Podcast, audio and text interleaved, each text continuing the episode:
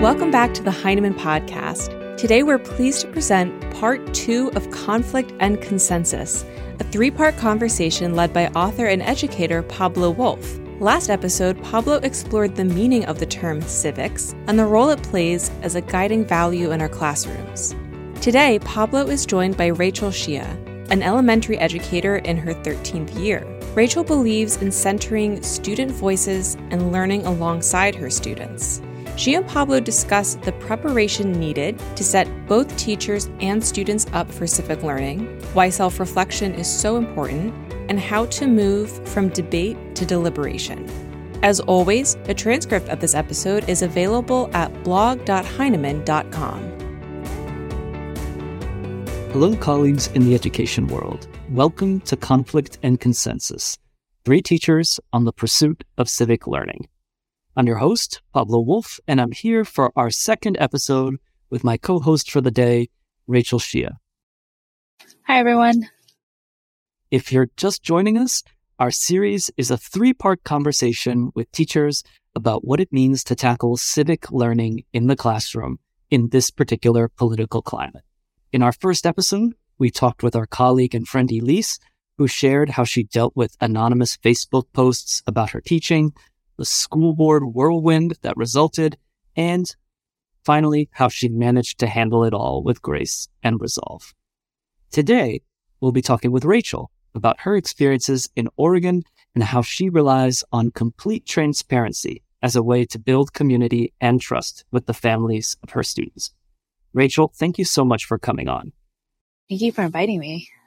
Rachel, can you share a little bit about what you teach and the community that you teach in? Yeah, so I'm Rachel, she, her pronouns. I'm currently an instructional coach and mentor in a small suburban district, school district in Oregon. Um, prior to this role, I was a fourth grade teacher. Um, the district that I teach in, um, as of 2019 stats, our student population is about 76% white, 15% um, Latinx, 2% Asian, 2% Black, 1% Indigenous, and about 0 by multiracial. There's a wide range in social economic status as well as political leanings. Um, what I'm sharing today and based on my personal experience are just just a little bit more conservative, but I, I do want to note like what I share today is just my own experiences. I don't speak for my district at all. Thank you for sharing that, Rachel. So I want to start with, since you told us of this demographic information, I want to start with a question around identity and demographics. Because in a civic learning space, we often start with who we are and how that affects the way we view the world. But not everyone agrees with that. So I was going to ask, you know, there are some that say that thinking about identity and race in the classroom is divisive, that it's even racist potentially. What do you think about that stance? Should identity play a role in a civic learning space? I think they absolutely should play a role what I didn't mention in my early introduction is I'm a first generation Chinese American and I say that a lot when I introduce myself. So knowing my own identity is really a huge part of who I am. And it's something that I can't hide. Well, in this podcast, you can't see me, so I can hide it here a little, but, um, it's the same for our students, right? When they walk in, there's just identity markers that they cannot hide. And so for school to matter to students, they need to know that they belong, that their identities are honored in the classroom and in the learning that we do. One of the quotes that I often refer back to is a quote from Emily Stiles. It's half of the curriculum walks in when students do. And just knowing that even though we have to follow district adopted curriculum, there's a way I can teach it that honors who my students are. Um, their identity, their questions, their curiosity, um, knowing that they have power in their learning as well. Have you ever had an experience, Rachel, where in talking about race and racism, it backfired on you as a teacher? Yes. Um, as much as I want to plan things out, I can't always anticipate what might happen, um, and where the backfire might come from. Um, so there's one year I discussed Dr. Seuss when Dr. Seuss was still the face of um, Read Across America Week. And I posed this question of whether or not he should still be a representative for the week. Um, I had some resources via Conscious Kid, um, highlighting Dr. Seuss's racist drawings, as well as a news story about two students who are advocating for Dr. Seuss to be removed as a representative. I opened up the discussion in class. I let families know. And within that, um, we still had the discussion class, but I did have families reach out to me. They were upset that I was telling students or their interpretation was that I was telling students to not read Dr. Seuss, um, which I can't say that. I won't say that as a teacher, right? My job as a teacher is just lay out just facts. Um, opinions are students only. And what resulted was just having a conversation with families, letting them know like this was the objective of our discussion. I just wanted students to think about it. Think about who Dr. Seuss is. I understand Dr. Seuss plays a very strong role in many families' lives with reading, rhyming, and just love of reading. So again, it's just letting families know. And I just didn't anticipate that. But this it raises such an interesting point. I know a little bit about your classroom because we've we've talked for a while, but picture books play a really important role in your classroom, especially when you were teaching fourth graders. Can you speak a little bit about how you use picture books as a tool to teach civic engagement, civic mindedness to your kids? Absolutely. I want to emphasize that students are never too old for picture books. I love picture books. Fourth and fifth grade, they love it as well. Um, and what I do with them is I use them as mentor texts for our discussions, just like we have mentor texts for writing, um, essay mentor texts for um, looking at certain concepts, right? So they can also be used for these critical discussions that I want to have. First and foremost, before we have these discussions, we need to set a strong classroom community. Um, I want to make sure that students know that they belong again. They understand that there's shared power in our classroom. They lay out expectations for me. I have expectations for them. We come with like shared disagreements. Establishing clear expectations for these critical conversations. In these conversations, we start with just what do you notice? What do you wonder? Um, what questions might you have? Just to get the ball rolling and piping that curiosity. I never ever want to start with just laying out my opinion and I never will do that. I mean, it sounds like you prepare so carefully in terms of the books you choose for the situations. And, you know, we try to make our, our plans around what we hope to get out of conversations. Has picking up a picture book ever taken you in an unexpected direction? Yeah, there was this one time I read the book Each Kindness by Jacqueline Woodson. Um, and the job or the, the point of the text, and this was well into the school year, but the point was really just to reset our classroom expectations. I noticed there was a little bit of tension. I noticed that we have forgotten some of our expectations. And so really resetting our classroom, thinking about our space, like how is it a brave space for everyone? As we're reading the book and talking about how we can never assume what someone is going through and what could be happening in their lives and a little bit of kindness can go a long way. A student actually raised a hand and said, that doesn't work. Like, it doesn't work because we can do all those things, be kind, be nice, and there's still things happening like a school shooting. And I was not prepared for it to go that direction. Um, granted, I do remember in that day that we read it, that week, there had been school shooting or something going on that was very, um, so it was on students' minds. And I had thought we had already checked in about it, but this is happening at the right end of the day. So I'm trying to figure out where's the connection? How do we do this? And I had to just say, I hear you. Uh, can you explain more about this? And can we come back to this later? Because at, the bell was actually about to ring. So we had to quickly end this discussion. I'm also trying to just let families know and realizing that I can't get this message out in time. Um, there are going to be students who are already reaching their families by the time I'm getting trying to get this message out because it is really important, um, especially when someone, a student has a statement this big to really let families know ahead of time, like, hi, or one of our last statements at the end of the day today was a student saying something about school shooting. So I need to clarify. That's such a great story because it really does get at how we can't predict where things will take us. And that book doesn't have anything to do with school shootings, but it brought up something that students were caring about and thinking about. It gets me to my next question, which is really about how sometimes adults try to shelter young people from complex social issues. What do you think about that? How do you think complex social issues should be handled in the classroom? I really think that students should be given the space to ask questions, to be able to explore and wonder about these complex social issues because they're getting it from all formats in our lives. As much as I think adults are trying to shelter and I know that the phrase let kids be kids um, is used a lot. I question and I wonder like which kids, like whose kids get to be quote unquote kids. And I, like I said earlier, our students can't hide their identities when they come in. Um, some of our students can't. So why not give the space for them so that they can explore this and realize like they're not taboo topics. They're just, they require a little bit more discussion. They require a little bit more thinking and letting students know that adults don't all have the answers either. We, a lot of times with my students, they ask all these questions. I'm writing it down. I'm writing down as many questions as we have. It's usually on chart paper or on a notebook. And then I tell them just, I'll get back to you. Let's, I need to take some time to research. Can I get back to you? I don't want to miss this. And I'm also holding myself accountable, right? Letting them know that like, I hear you.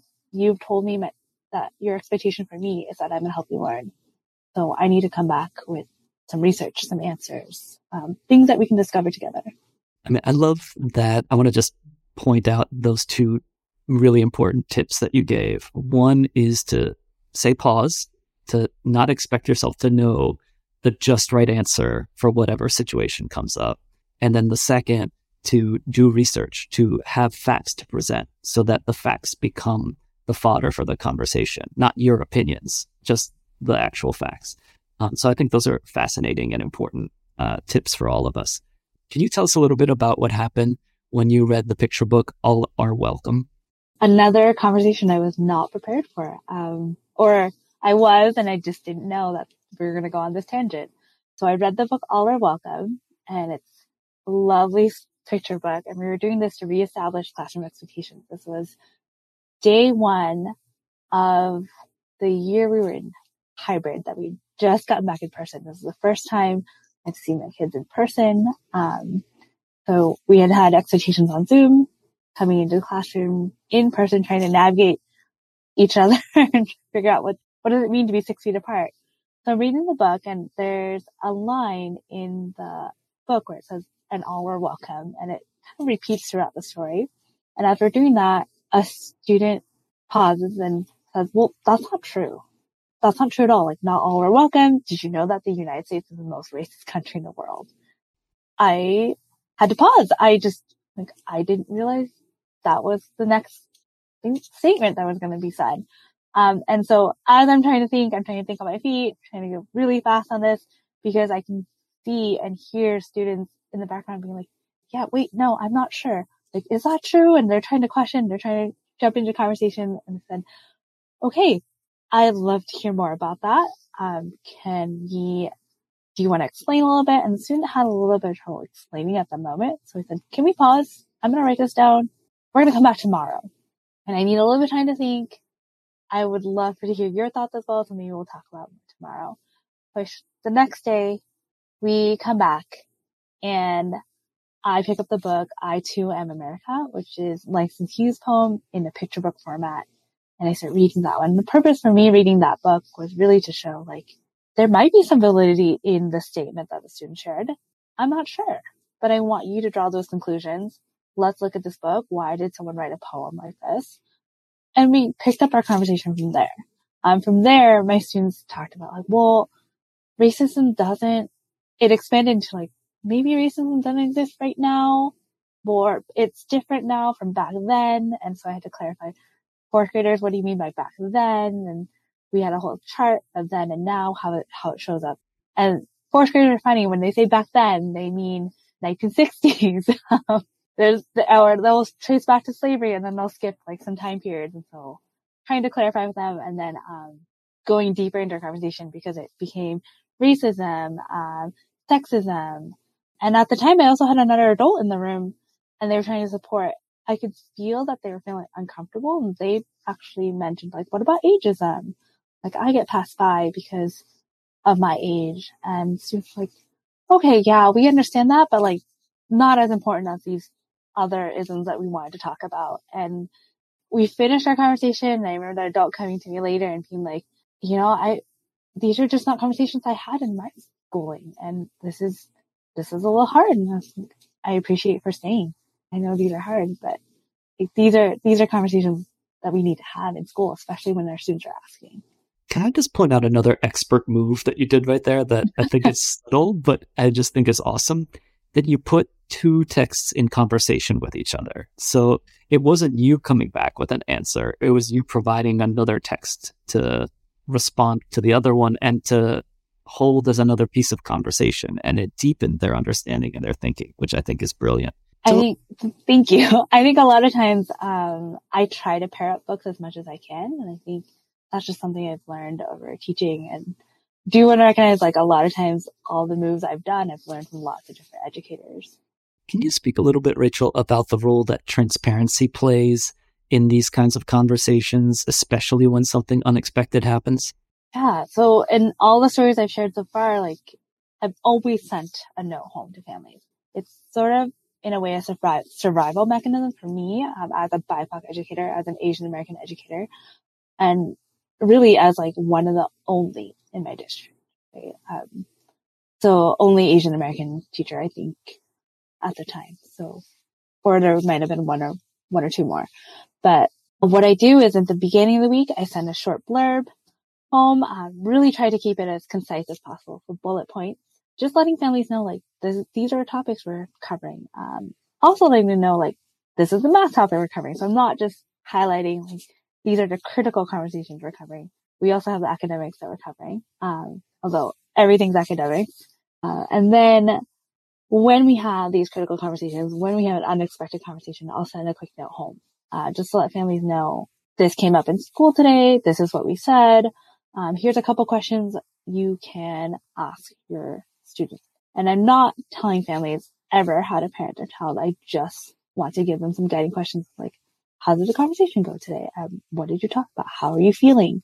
if I can, and if there are resources that are available for caregivers, um, I will send a link home.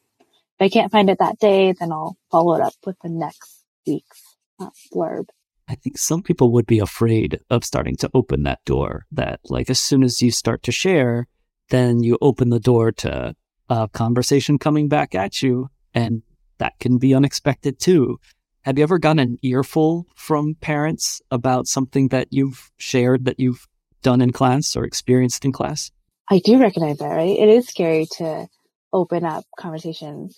But at the same time, like the way I see it is I only, I only get to see the students and interact with them for a very tiny period of their lives. Um, caregivers are there for longer. And so what a privilege to get to be hopefully a positive impact on a student's life.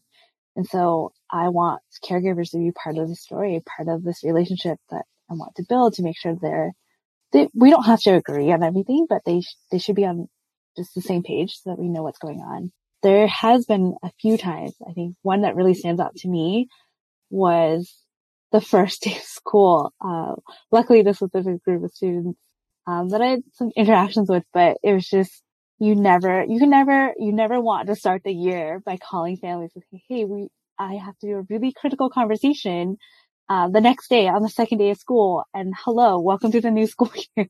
Um, but I had a student who, who used the word, um, transgender in not the most positive way. And because it was a relatively new word to a lot of my students who just, they weren't sure, they, they had an inkling that it wasn't used correctly or used, um, properly and just not in a positive way that we, I knew we had to have a conversation. So I spent that evening calling families, letting them know, in, you know, simultaneously introducing myself and also being like, hi, this is what's going to happen. And just letting them know, like, we're going to have this conversation tomorrow.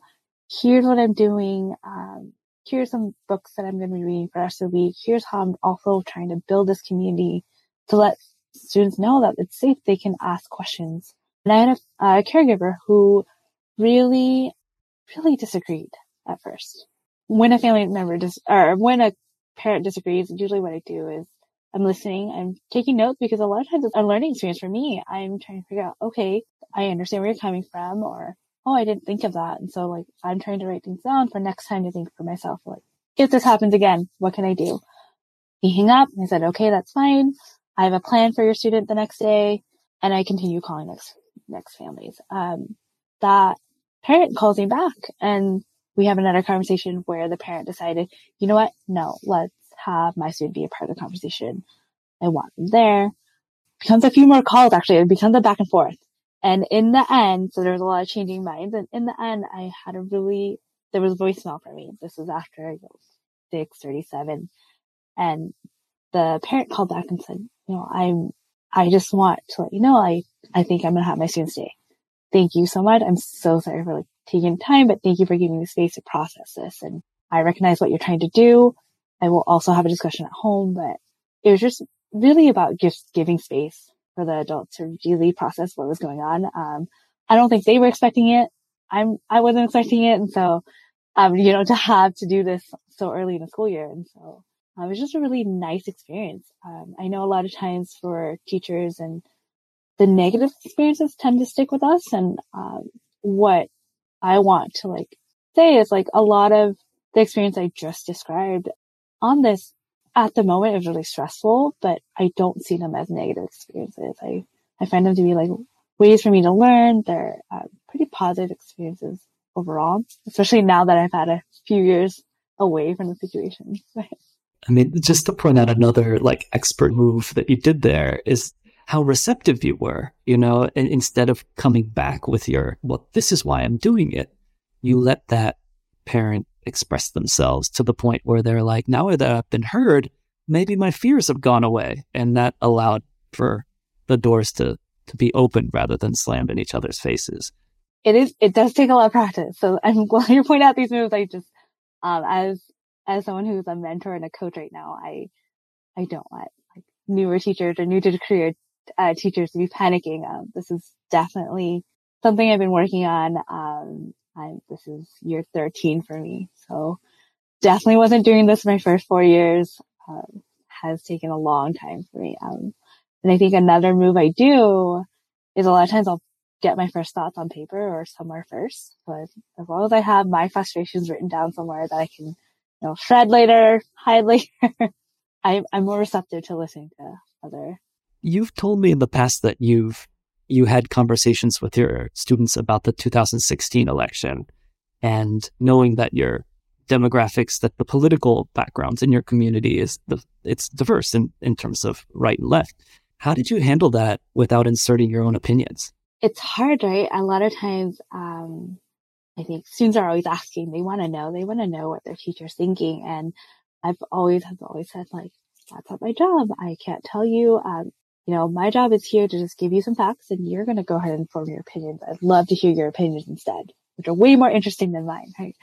And the 2016 one was a really tough one. I remember I decided we were going to talk about it because it was so prevalent in the news. Students were coming in asking questions. They had so many wonderings about it.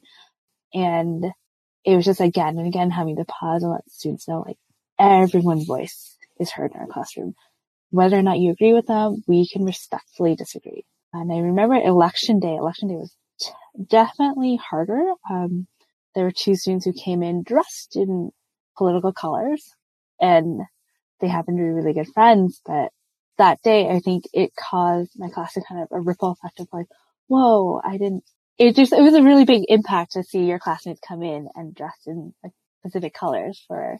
So was it day. like was it like make America great again or some other slogans or they didn't have any slogans. There really was just one was in red, one was in blue and and I think they did it because they knew we were been talking about it. And so like, well, I'm I'm gonna do this because this is me stating my opinion.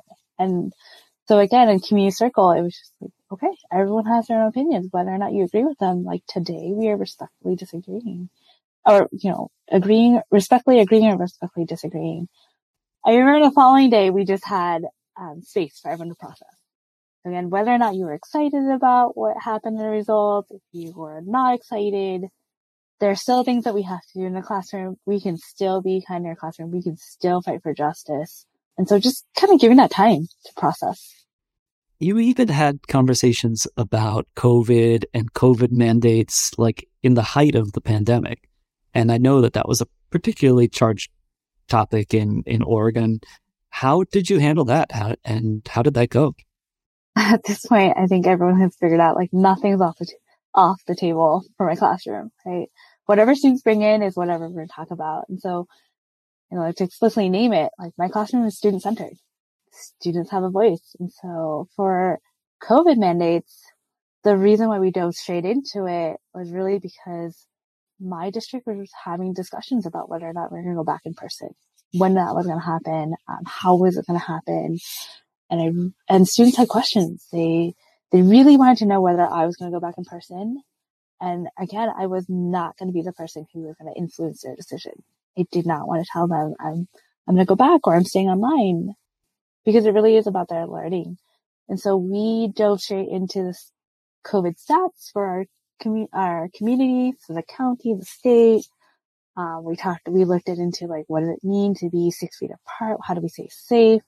What are masks? Like, why do we wear masks? What, what type of masks are helpful?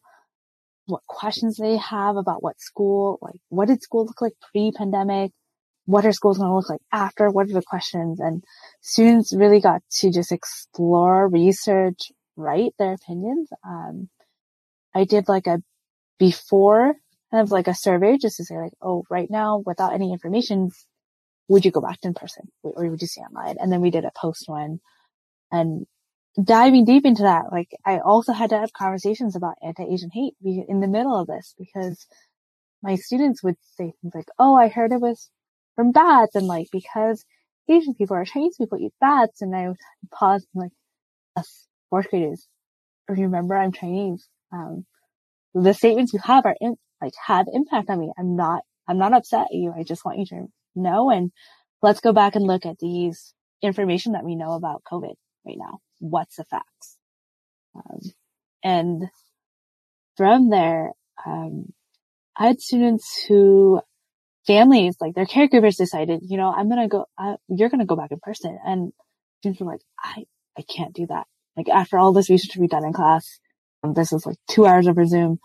They, they managed to convince their caregivers, they're like, I'm not safe. Here are the reasons why. Um, I want to take care of our family. I want to do this. And, and then I had students who were like, nope, I'm going back and here are my reasons why. so there, there were students I never met in person, um, that year because they, they didn't come back. As you said, Rachel, no topic is off the table in your class, which is fantastic. Do you feel brave when you go into these types of topics? Would you describe yourself as brave? I I don't think so. I don't know that I would use like brave um, in that sense because I just think these are necessary to be talking about in classrooms. Um, you know, students are coming in with so many questions and they want to know. And um, I think, Pablo, you and I have talked about like the purpose of school before and wondering like, what's the purpose of school? And I want to think about like, the purpose of school is for students to learn, to build that curiosity, um, to take that curiosity and uh, become critical thinkers and critical, like global citizens of the world. So I don't think I'm brave. I'm constantly worried about what could happen next. Uh, what might students say? I constantly think I'm flying out of the seat of my pants. And, you know, like, I think to some people, they're like, oh, she knows exactly what she's doing. I, I don't because I, every year is different. I can read the same book to one class one year and read the same book the next year and it's a completely different conversation. We're coming to an end, but I wanted to ask you, Rachel, before we let you go. You're a teacher of teachers now. What tips do you give to those teachers who are wanting to take this kind of work on, but are just not sure how to take that first step? What suggestions would you give them? I think to always keep in mind that we're student centered, right? Like we, as educators, we want to empower our students. So let students take the lead um, in terms of questions. Um, and I think it's really scary. These topics, I, I totally understand that they are hefty topics and um, we are worried about what could happen, uh, what could families say, but I think try it I think let students take the lead. There's, there's no harm in saying and being really transparent with students. Like, I don't know the answer or I'm not sure how to discuss this with you yet. Can I, can I take a couple days to do my own research and come back to you? In the meantime, you can keep writing me questions and asking the questions. I'll write them down and taking time to do it like bit by bit. I don't, I think now in my teaching and it's, it's hard for me sometimes to have to pause and especially when I'm working with um, newer teachers, it's like this is so integrated in what I do now as a teacher and integrated as in like inter interdisciplinary as well that I have to go back and backtrack and say like, oh no, you can start with just a discussion in reading or start it in math or start it in one subject. There's, this doesn't have to be all day every day, but eventually it becomes an all day every day and like way of teaching. And that's a good lens to have, I think, throughout like life as well. Um, always asking questions, letting students know, like shared power, I think. Thank you so much, Rachel. And thank you for reminding us that it's by being open to these conversations that we make progress and we develop these civic bonds between us, our students, and their caregivers. And that's what makes it possible for us to have these really strong conversations. It's the openness, not avoidance. Thank you so much for being with us, Rachel. Thank you. Thank you so much. Thanks for listening. And thank you all for joining us. Uh, in our final episode, we'll be joining, we'll be joined by Hillary from South Carolina, an elementary Montessori teacher, and she'll talk to us about the power of inquiry and why it's an ideal pedagogical approach for exploring complex social issues, even in this political climate. I hope you'll join us for the conversation. Our thanks to Pablo and Rachel for their time today. You can learn more about Pablo and his work at Heinemann.com. Find a transcript of this episode at blog.heinemann.com. Copyright Heinemann Publishing.